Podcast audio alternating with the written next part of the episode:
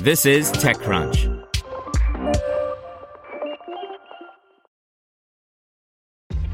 This episode is brought to you by ShipStation.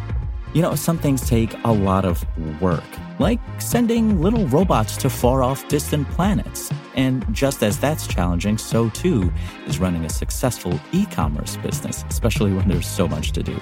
So I want to introduce you all to ShipStation.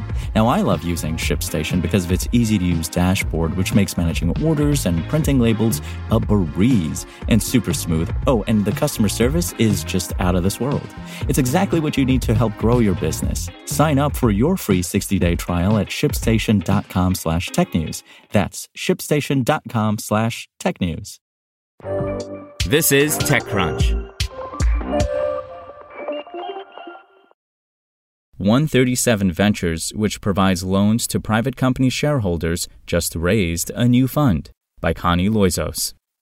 137 Ventures, a 10 year old San Francisco based firm that offers loans to founders, executives, early employees, and other large shareholders of private high growth tech companies in exchange for the option to convert their debt into equity, has closed its fifth fund with $350 million.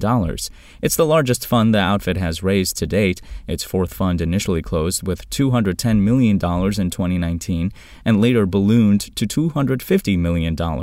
It's certainly no surprise that 137 Ventures, which also makes small investments in primary rounds on occasion, is chugging along. Of the roughly 75 companies it has acquired stakes in over the years, it says that 13 have gone public and that 7 of the 13 have gone public over the last 14 months, including Airbnb, Wish, and Palantir.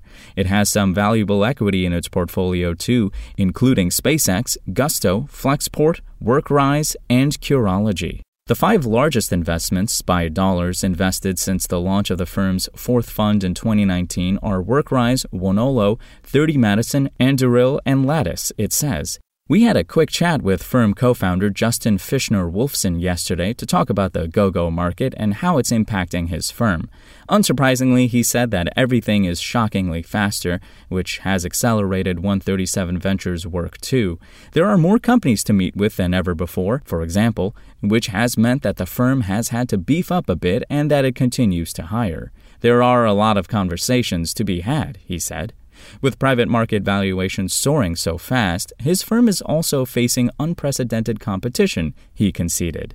He says it helps that 137 Ventures has managed to establish a brand already.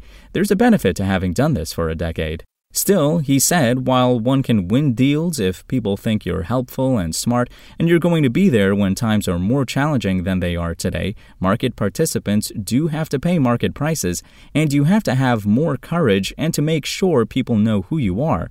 You have to work to stay in front of everybody. While we had Fishner Wolfson on the phone, we asked if employees are more or less eager to sell their shares right now, given that so many startups are seeing their valuations triple and even quadruple so quickly right now. He suggested their behavior hasn't changed all that much in this market, although he noted that companies are, in some cases, allowing employees and other insiders to sell earlier in the startup's life cycle. He said 137 Ventures is also seeing more startups put processes in place far earlier when it comes to letting insiders sell a portion of their shares. Likely, they need to do this in order to retain talent, but also, as he noted, they've probably learned from watching earlier companies. He pointed, for example, to Palantir, which had no real restrictions on trading. That had some positive and some negatives. As for 137 Ventures, Fishner Wolfson estimated that its own average holding period is six or seven years and said that the firm typically waits until a company has gone public to begin exiting 137 Ventures' investment in it.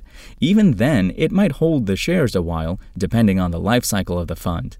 We're trying to invest in companies that are among the most successful in their categories, he said, so we're trying to invest in them for a really long time.